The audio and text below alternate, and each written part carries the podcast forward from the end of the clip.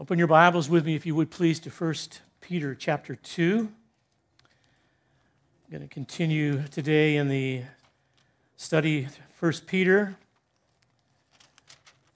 Theme of it being stand firm.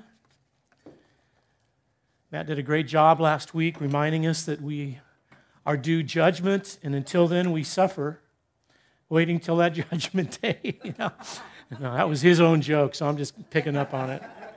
No, it was an excellent teaching. I've heard many of you comment on it already, we talked about it a little bit this week with a group of folks from the church that we got together and had dinner. And I want to pick up in chapter 2 and build on, on the heart of what God is, is doing through this book. If you would just uh, read along with me, I'm going to do the first 12 verses of chapter 2, ESV version. So put away all malice and all deceit and hypocrisy and envy and all slander. Like newborn infants, long for the pure spiritual milk, milk, that by it you may grow up into salvation. If indeed you have tasted that the Lord is good. As you come to him, a living stone rejected by men, but in the sight of God, chosen and precious, you yourselves, like living stones, are being built up as a spiritual house to be a holy priesthood and to offer spiritual sacrifices acceptable to God through Jesus Christ. For it stands in Scripture Behold, I am laying in Zion a stone, a cornerstone chosen and precious, and whoever believes in him will not be put to shame.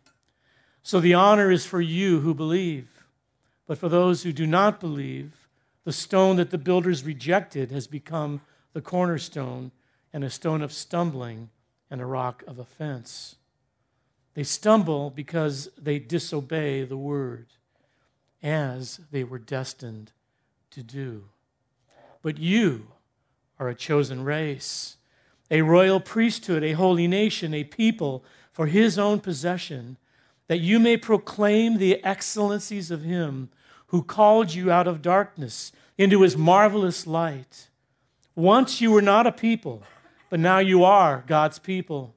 Once you had not received mercy, but now you have received mercy. Beloved, I urge you, as sojourners and exiles, to abstain from the passions of the flesh, which wage war against your soul. Keep your conduct among the Gentiles honorable, so that when they speak against you as evildoers, they may see your good deeds and glorify God on the day of visitation. Father, I ask very simply today that the words I speak would be your words. That, Lord, that your heart and your wisdom and your purposes would come through the words that I speak to the hearts of your people today. We ask, Father, in the name of Jesus, that in the day in which we are living, that our eyes would be opened to the greatness of our God as we've sung and declared already today. We pray that we would see things as they really are, that we would understand what is true, that we would have wisdom and discernment to live our lives in this day in accordance with the word that we've just read. Lord, that we might declare the excellencies of you, our God who called us out of darkness into your marvelous light. And we thank you again today for the sacrifice of Jesus Christ, our Lord, our Savior. Thank you, Lord, for giving yourself for us. Lord, we love you and we worship you. We give you this time in Jesus' name. Amen. I've entitled this morning's teaching, and I actually got it from a title that one of the commentaries that Matt was um, he referred to as we were talking about this series. And this section of Scripture was titled by one of the commentators, Be Who You Are. Be who you are. Kind of an interesting statement. You can go, well, duh. But you know, it's amazing how, in many ways, rare that is. How hard for us, just in our humanity, even at times, to just be really who we are. Seems like so many people want to be something else or someone else. But there's nowhere that it is more important than as a believer to be who you are. And so, what I'm going to be talking today out of this text about is really just very simply the issue of identity, of growing in a greater understanding of who we are, who God has made us to be, not just in our individual lives, but in our being in Christ corporately, being who we really are. The context for these verses, these 12 verses of, of 1 Peter 2, really go back to chapter 1 because he, he begins with the, in the ESV, ESV version with a simple word, so, which has an inference to it, meaning that it's because of what I've just previously said. And I really believe this is referring to, to chapter 1, verse 22. If you look back at verse 22, he says this having purified your souls by your obedience to the truth for a sincere brotherly love, love one another earnestly from a pure heart. Since you have been, here it is, this is what the so is referring to, verse 23. Since you have been born again not of a perishable seed, but of imperishable through the living and abiding word of God. So the so in verse 1 of chapter 2 is speaking of this truth that you have been born again. And, and I'll tell you honestly, is this week as I was praying and thinking about this and studying, I had an interesting experience take place for me. It was like God dropped this into my heart.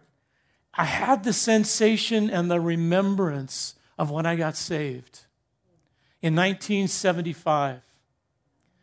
It was as though the Lord allowed me to remember, as, as we've been saying already this morning as well, remember that week. It was a week's period of time when my life was radically, sovereignly changed by the grace of God and the love of God. And I had all of the emotion. I felt it again. It was, it was wonderful. And I was just thinking about how this, this truth of being born again, it's something we say that so easily in our Christian experience now as believers, but it's such a deep and profound truth. It's such a mystery that is in Scripture, this truth that when a man or a woman comes to Christ and puts their faith in Christ, they are born anew. They are born again. They are reborn. And it doesn't matter if you're born into a Christian home, and as far back as you can remember, you don't know anything other than being a, a, Christian in, in your own mind. The reality of it is that every single man and woman in this room is born into sin. When we're born initially through the birth canal into this world, you are born a sinner, separated from God. And, and the Bible teaches you're born dead in that sin and under the condemnation of the sin's guilt and shame and power. And it isn't until we believe, it isn't until we believe that Christ died and we put our faith in the Lord Jesus Christ and the cross's work that we are born again. It's by the Spirit of God that we are made new. We don't preach this enough anymore. I think we assume it. And so as a result, I think we have, a, sadly, churches filled with people who are not truly born again. They're church people, they're church goers. They've added church to their life, like they've added soccer to their kids' lives. And they do it now because they have a need that they need to do something more. But there's never been this experience of being reborn by the power of the Spirit of God. It's sad to me. But the Bible teaches clearly this truth of, of the need to be reborn. I want to show you a slide that just lists some of the New Testament um, scriptures that speak of this truth. If you put that up for me, please. Can you read it? Yeah, it's too, too stinking small. And I can't read it here either. So, yeah, that was a great slide. And uh, if you really want it, then I'll send it to you. yeah, there's some really good stuff on there. All right, I'll read it to you. How's that? Put it up again for me, Dave. All right, listen to this. John 1:13. John, John uses the language more than anybody. He says, born of God. John 3:3, you are born, you must be born again. He said to Nicodemus. John 3 5, Jesus explains it, being born of water and the Spirit. John 3 6, born of the Spirit. Again in John 3 7, born again. John 3 8, born of the Spirit. Listen to the language. Ephesians, Paul's language, God, even when we were dead, made us alive together with Christ. Colossians 2, you who were dead, God made alive together with him. Titus, Paul says he saved us by the washing of regeneration and the renewal of the Holy Spirit. James puts it this way He brought us forth by the word of truth. Peter says he has caused us to be born again. Again, he says, You have been born again. John, again in 1 John, everyone who practices righteousness has been born of him. 1 John, no one born of God makes a practice of sinning. 1 John 4, whoever loves has been born of God. 1 John, everyone who believes that Jesus is the Christ has been born of God. Born of God, 1 John 5 4, born of God in, in 1 John 5 as well, and a little later in that chapter. Born of God, born again, made new, brought forth by the Spirit of God. We're so familiar with that term that it's almost lost its mystery, its beauty, its awe. But the verse that probably illustrates it most clearly is 1 John 3 9, when he says, No one born of God makes a practice of sinning. For God's seed, sperma, abides in him. And he cannot keep on sinning because he has been born of God. Now, that verse has always been troublesome to me.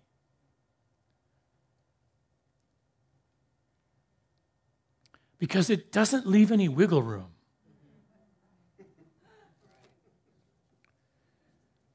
Be who you are is what John is saying in another way there.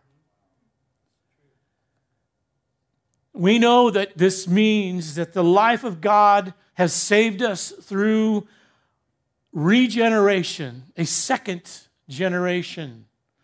There has been a new birth, there's been a new life that's come forth, a new existence by the power of the Spirit of God indwelling a man or a woman or a child because of faith in Christ. And that is the life of God. And it's the life that I'm going to talk about today for a few moments. In a sense, it's defining what it really means to be a Christian, to be a Christ follower. If we ask today, what does it mean to be a Christian? You would get so many different answers, depending on a person's theology, depending on the church they attend if they even attend church, which, by the way, I'm hearing because of COVID, a lot of people are deciding now not to go back when they can just stay home in their pajamas and watch it online. No. It was interesting in one of our commitments that we asked for from covenant members is to be faithful here. Not because we want to keep track, but because it's what imparts life to us through us, through one another. There's so much confusion about what a Christian is today, is it's everything has been politicized. Is it only to be on the far left, a social justice warrior, or on the far right, a Christian nationalist? Is that what it means to be a Christ follower in America today? Many people think that's what it means. One or the other. The question is what, what involvement should there be? with the world? Should we be fully engaged or totally disengaged? And there's all sorts of debate and confusion. These are legitimate questions. And there should be discussion around them and clarity. I was thinking this week again how so much Christian theology was settled through the centuries by debate. They had huge arguments. I mean, they had knocked down, drag out battles over theology. Pelagius and Augustine fought over whether or not a man can choose to believe or it has to be sovereign. Pelagius believed free will could never be usurped. That God gave man free will, therefore it was totally up to man whether or not he believed. Augustine said, No, man. It's God who determines whether or not a man or a woman believes. And they battled over that. They wrote papers and letters back and forth, called each other names. We're so afraid today to debate. We're so afraid to disagree in the church because it's unloving, because we want to be nice. No, we need to, we need to settle some things. We need to settle some things theologically because what you believe determines how you live.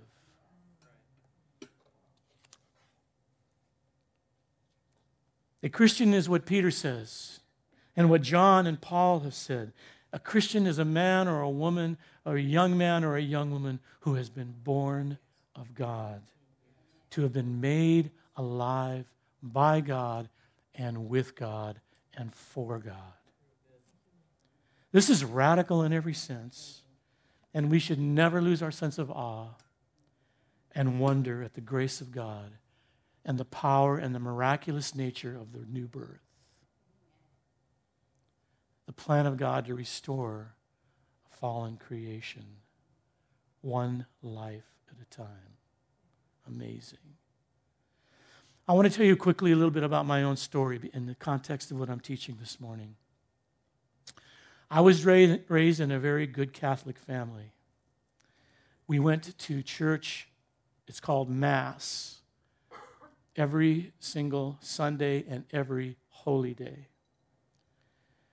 And I, I, have a, I have a very vivid remembrance of my sense of what it meant to be religious, to be a good young Catholic boy. My parents even sent me uh, in summer to Catholic classes all summer long, five days a week through the summer just to get more catechism in my heart and mind of Catholicism. Kath was raised the same way. She went to Catholic school the first eight years of her life. But I have a sense of my life then that was dominated by coming into a cathedral or a Catholic church. If you've never been in one, they're filled with smells and there's a sense, there's a different sense in a Catholic church than in any other kinds of buildings. And it's kind of a good thing in a sense because there's an awe that God is there. But I remember coming in, and all I remember as a kid was an altar, and behind an altar, a huge crucifix with Jesus hanging on it. Every Catholic church that I ever was in as a kid always had this crucifix with Jesus hanging on the crucifix. And because of the theology of Catholicism and my parents' understanding of what it meant to be a Christian or a good Catholic, I grew up with insurmountable guilt.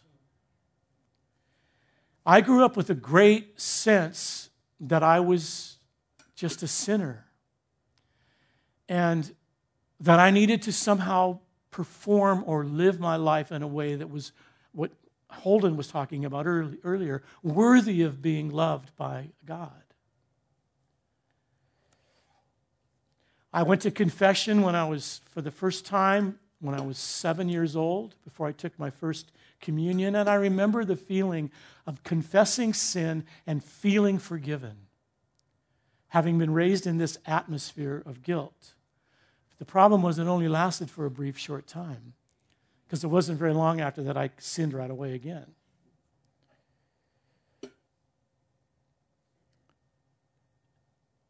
For me, Christianity, or at this point, Catholicism, was simply always lived at the foot of a cross, of a crucifix, with a suffering Savior hanging on it. It meant that I was always only aware that I was a sinner who needed forgiveness. I never had any hope or consciousness of, that anything would or could ever change.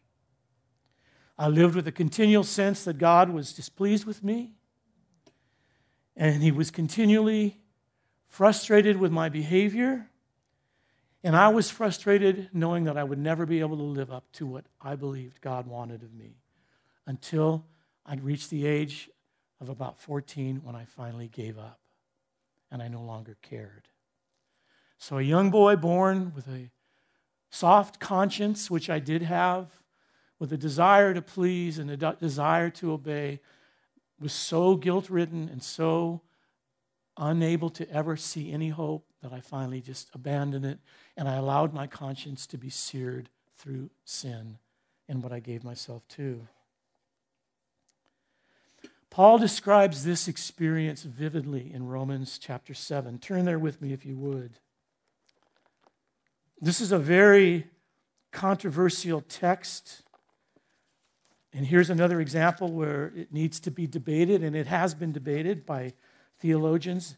But I've landed clearly on one side of this that might be different than what you yourself have ever thought. Romans 7.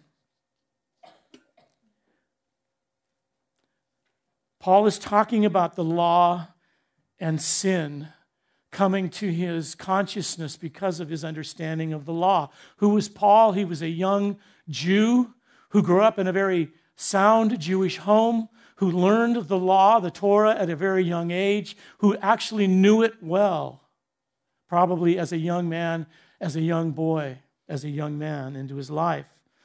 And something happened with him that's similar to what I just explained to you is that the more he became aware of what God wanted for him, the more he became aware that he couldn't do it. And so he writes about this in Romans 7. He's speaking of the law in verse 13. He says, Did that which is good then become death to me? By no means. It was sin producing death in me through what is good, in order that sin might be shown to be sin and through the commandment might become sinful beyond measure. For we know that the law is spiritual, but I am of the flesh, sold under sin. Now, he's talking about his experience before conversion.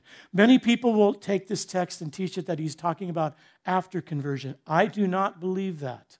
This is important because this is the battle of confusion that we struggle with that I'm addressing today. Who do we see ourselves to be? Who do we understand we are now in light of what God has done for us in Christ? He says, For I do not understand, verse 15, my own actions. For I do not do what I want, but I do the very thing I hate. He's wanting to live according to the law, he's wanting to obey, he's wanting to be a good Catholic boy. Jew for him. Now, if I do what I do not want, I agree with the law that it is good. So now it is no longer I who do it, but it is sin that dwells within me. For I know that nothing good dwells in me that is in my flesh. For I, here's the key I have the desire to do what is right, but not the ability to carry it out. For I do not for I do not do the good I want, but the evil I do not want is what I keep on doing. Now, if I do what I do not want, it is no longer I who do it, but it is sin that dwells within me. And then he says in verse 24, he says, Wretched man that I am, who will deliver me from this body of. See, I, I don't know if any of you had that experience in your life, but I, I had it so incredibly vividly as a young man. I wanted to live rightly. I knew, I remember doing things, and I remember the guilt and the shame after I, as I was doing them. Because my conscience was, was still open to the righteousness that is in Christ. But I never knew, I never knew that I could not accomplish it in my own.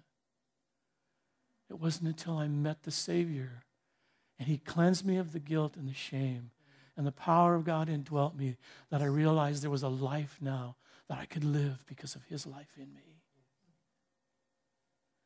Paul answers his own question. He says in verse, he says, Wretched man, who will deliver me? He says, verse 25, Thanks be to God through Jesus Christ our Lord. So I serve the law of God with my mind, but with my flesh I, I serve the law of sin. Therefore, is, there is therefore now no condemnation for those who are in Christ. And here it is for the law of the Spirit of life has set you free in Christ from the law of sin and death because you're born again.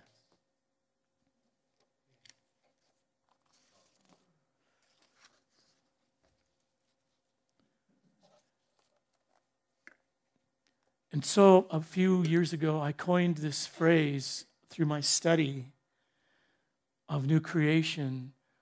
And the phrase that I felt the Lord put into my heart was learning how to live on the other side of the cross. What do I mean by that? Rather than living only at the foot of the suffering Savior, don't get me wrong, we are can always aware of the cross of Christ and always grateful for the cross and its forgiveness. But my identity is no longer as a sinner in need of saving. My identity is no longer as a guilt ridden man, condemned in my heart because of my failure and my inability to live the way that I should. But now I've stood because of the grace of God, and I have walked through that cross in a sense. And now I live on the other side of that cross in my new creation life. And I look back at that cross now behind me, never forgetting its power and its work. But now the finished work of Christ is finished.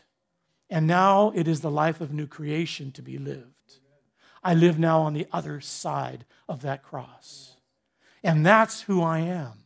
That has become now my identity. And that's what Peter is talking about here. He's saying, So then live this way in light of that truth.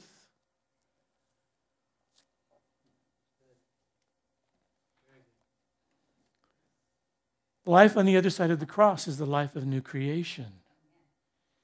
This is the normal Christian life.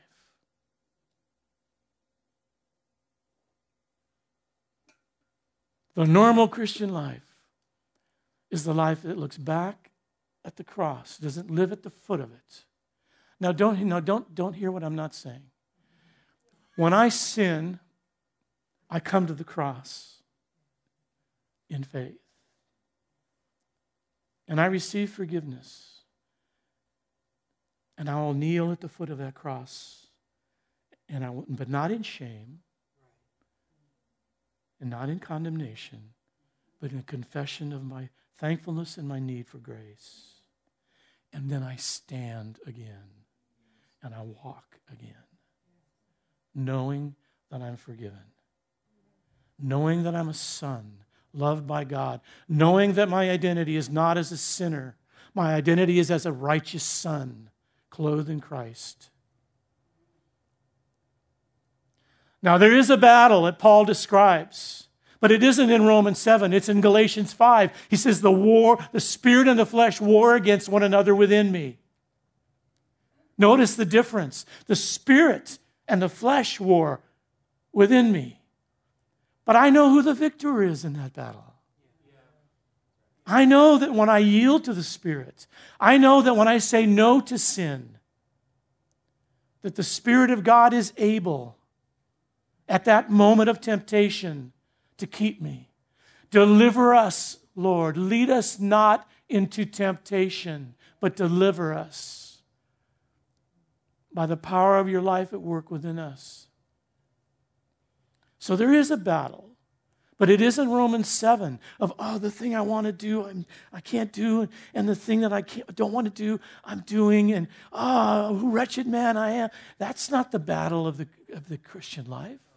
That's the battle of the pre Christian life. That's the battle of the religious man or woman who wants to obey, of the young child whose conscience is still soft, who doesn't want to do what everyone else is doing, but is tempted before conversion. Now, the battle of the Christian life is simply the flesh within me, which is never going to be fully dealt with until Christ returns or until he takes me home. But it is increasingly put to death it's put to death increasingly. I'm conformed into the image of Christ through this progression of my faith and the Spirit of God at work. Are you understanding this? Be who you are, is what Peter is saying. Quit living. It's, it's like the age old story of the young prince or the young princess who, who doesn't know their true inheritance and they end up in a home or a family that is not one of royalty and they grow up as a pauper, but really they are all along the prince or the princess. Quit living like the pauper, Peter is saying. You're children of God. If you've been born again, the Spirit of God lives within you. You are a child of God. And as Nano said so succinctly earlier, it's, it's because of his righteousness, not our own.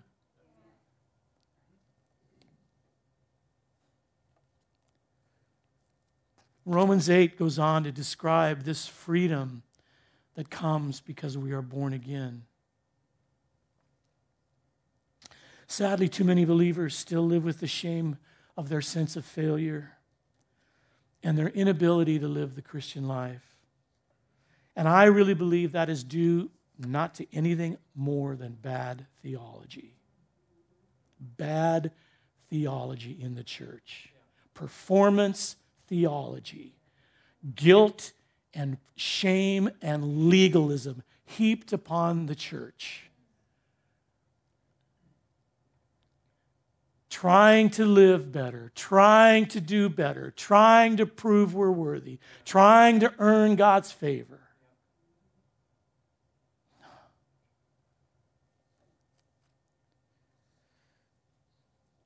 In verse 1 of chapter 2 of 1 Peter, and I'm going to try to do this as quickly as I can. He says, Put away. So he says, Put away. Put away sin. Put away all of these things. That word put away is a really strong word in the Greek. It means a rupture from a former association. It's not like folding your clothes and putting them away. It's like it's like when the Olympians and the, the ancient Greece would run, they would tear their clothes off as they ran to, to get themselves unhindered. That was the word. And they would enter the, the Colosseum almost naked after they'd been running because they were tearing their clothes off. It's the, it's the word that is used in Acts 7 when they took their, their, their coats off and they threw them at the feet of Saul, the young man, and they still picked up stones to kill Stephen. They didn't just take their coats off, they tore their coats off in their anger. That's what the word is there put away. Strong word in the Greek.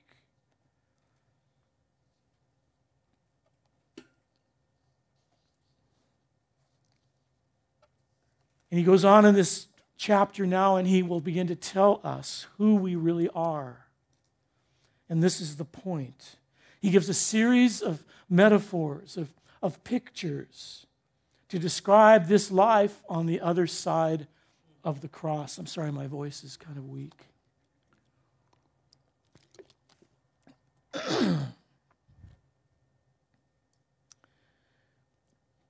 what this life is really to be on the other side of the cross a life that is born of God, a life that is a God given life, a life, what it means to live in a fallen world, a world that is alienated from God. First of all,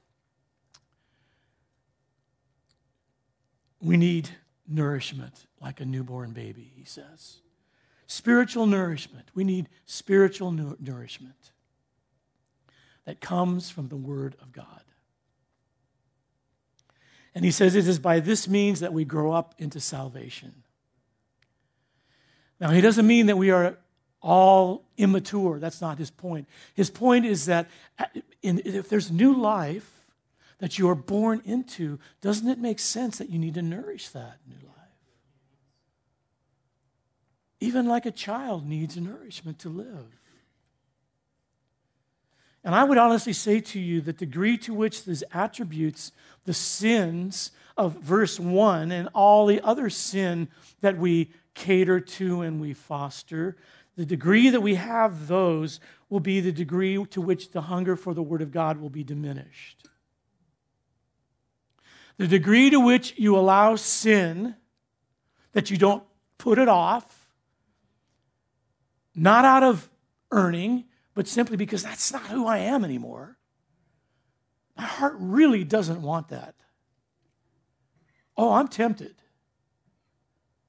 But if you ask me, is that really what you want? I go, no, no, no, no, no. I want, I want him. I want to know him. I want to love him. I want to be close to him. I want to please my Lord. I'm tempted. And I have vulnerabilities, absolutely. And I have to recognize what those vulnerabilities are. Because the flesh wars against the Spirit of God in me. And if I'm foolish and if I'm casual, then I can diminish my hunger for the Word of God because of sin. I mean, my wife is a really good cook, and she cooks really healthy food. But if I ate a Big Mac every afternoon, I'd never want to eat her dinner. That's what we do spiritually. We eat crud, and then we're not hungry for spiritual nourishment. Now, everything I'm saying that sounds like we need to do something, yeah, we do. We don't fall out of bed and grow in Christ. We give ourselves in faith, right? right. And in obedience. Obedience is a result of my love for Christ. It doesn't earn anything, it proves a lot. Obedience doesn't earn anything, it proves a lot.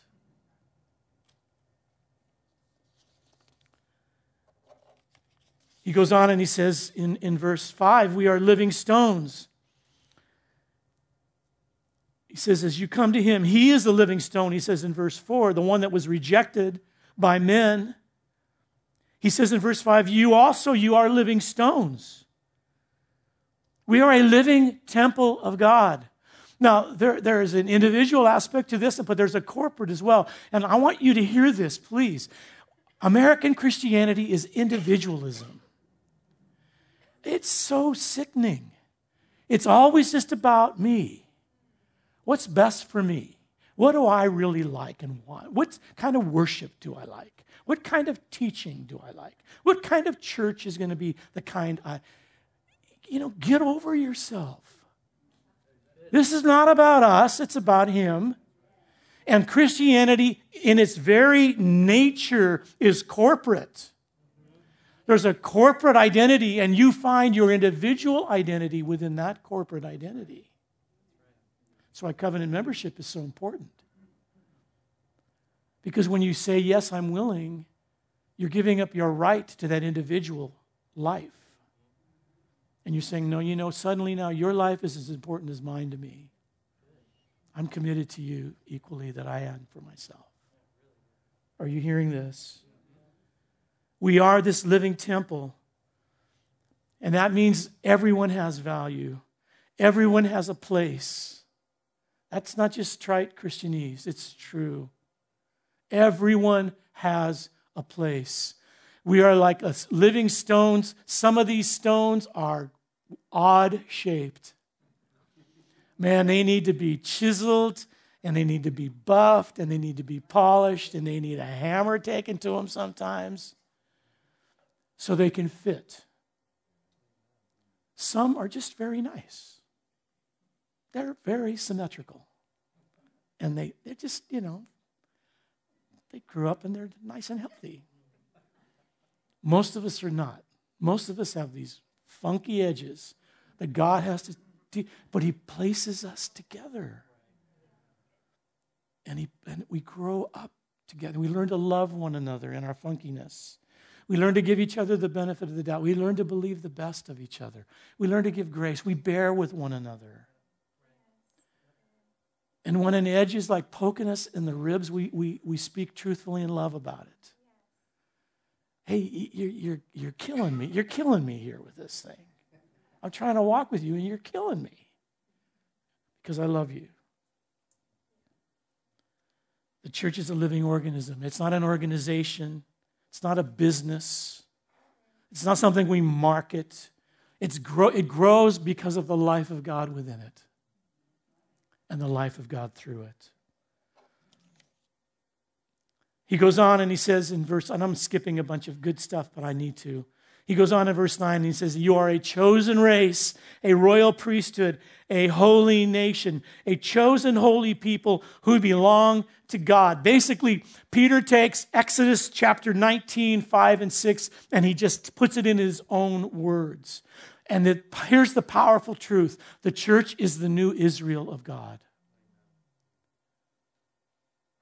If you notice in the beginning of this book, he's writing to those that are the, the dispersed. He uses the word, the same would be true of, of Israel, scattered throughout the nations, but he's not writing to Jews, he's writing to Gentiles. And he speaks to them as though they were Jews because he's teaching them a powerful truth. You now are the new Israel of God as the church. And so he uses these terms, all of which were given to Moses to talk to Israel as being a chosen, holy people of God. And just as Israel was to be God's means of making his glory known to the nations around them, so is the church. Paul, Peter says we are to proclaim the excellencies of him who called us out of darkness into light, but not through our strength in fact, in spite of our weakness, even through suffering, probably especially through suffering. And just as Israel was chosen, not because it was the greatest, the Lord said to Moses, I have not chosen this nation because you are the greatest, but because you are the least. Same thing Paul said in 1 Corinthians He's chosen the weak things of the world to shame the wise the least, he says, to shame those who think they're the greatest. We are chosen of God. You are chosen of God. Say that. I am chosen of God. Brothers and sisters, you can hang your hat on that and live your whole life with that one truth just ringing in your ears. He chose you to be His.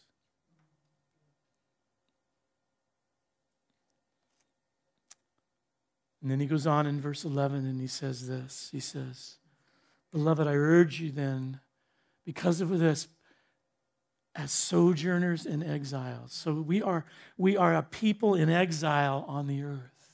We're pilgrims in exile. Wow.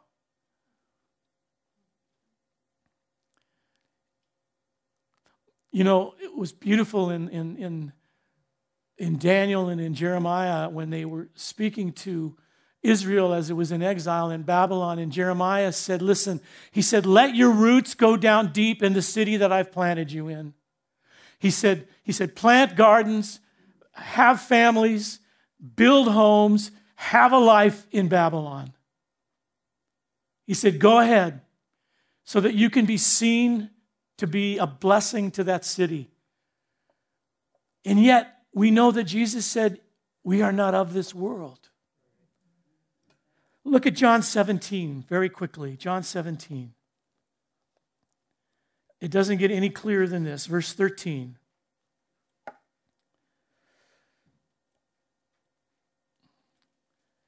But now I am coming to you, and these things I speak in the world that they may have my joy fulfilled in themselves. John 17, 13. I have given them your word, and the world has hated them because they are not of the world, just as I am not of the world. I do not ask you to take them out of the world, but that you keep them from the evil one. They are not of the world, just as I am not of the world. Sanctify them in the truth. Your word is truth. And as you sent me into the world, so I have sent them into the world. Have families, have lots of kids, have lots of kids. Love your wives. Have a home. Have a plan. Give yourself to the people around you. Give yourself to be a blessing in the city, but you are not of this world. You're a pilgrim and an in exile. But while you're here, be a blessing. Be a blessing. But your identity, you got to get it clear. You got to see clearly who you really are. So when your boss says, listen, I want you to work from now on 65 hours a week, through the weekends usually, you can look at him and you can say, you know, all due respect, I've got a family. I cannot do that. The money is not as important to me as my family. Because I'm, you wouldn't say this to him, but in your mind you're thinking, because I'm not of this world. I will serve you well and I will work hard for you, but I will not compromise who I am and what's most important.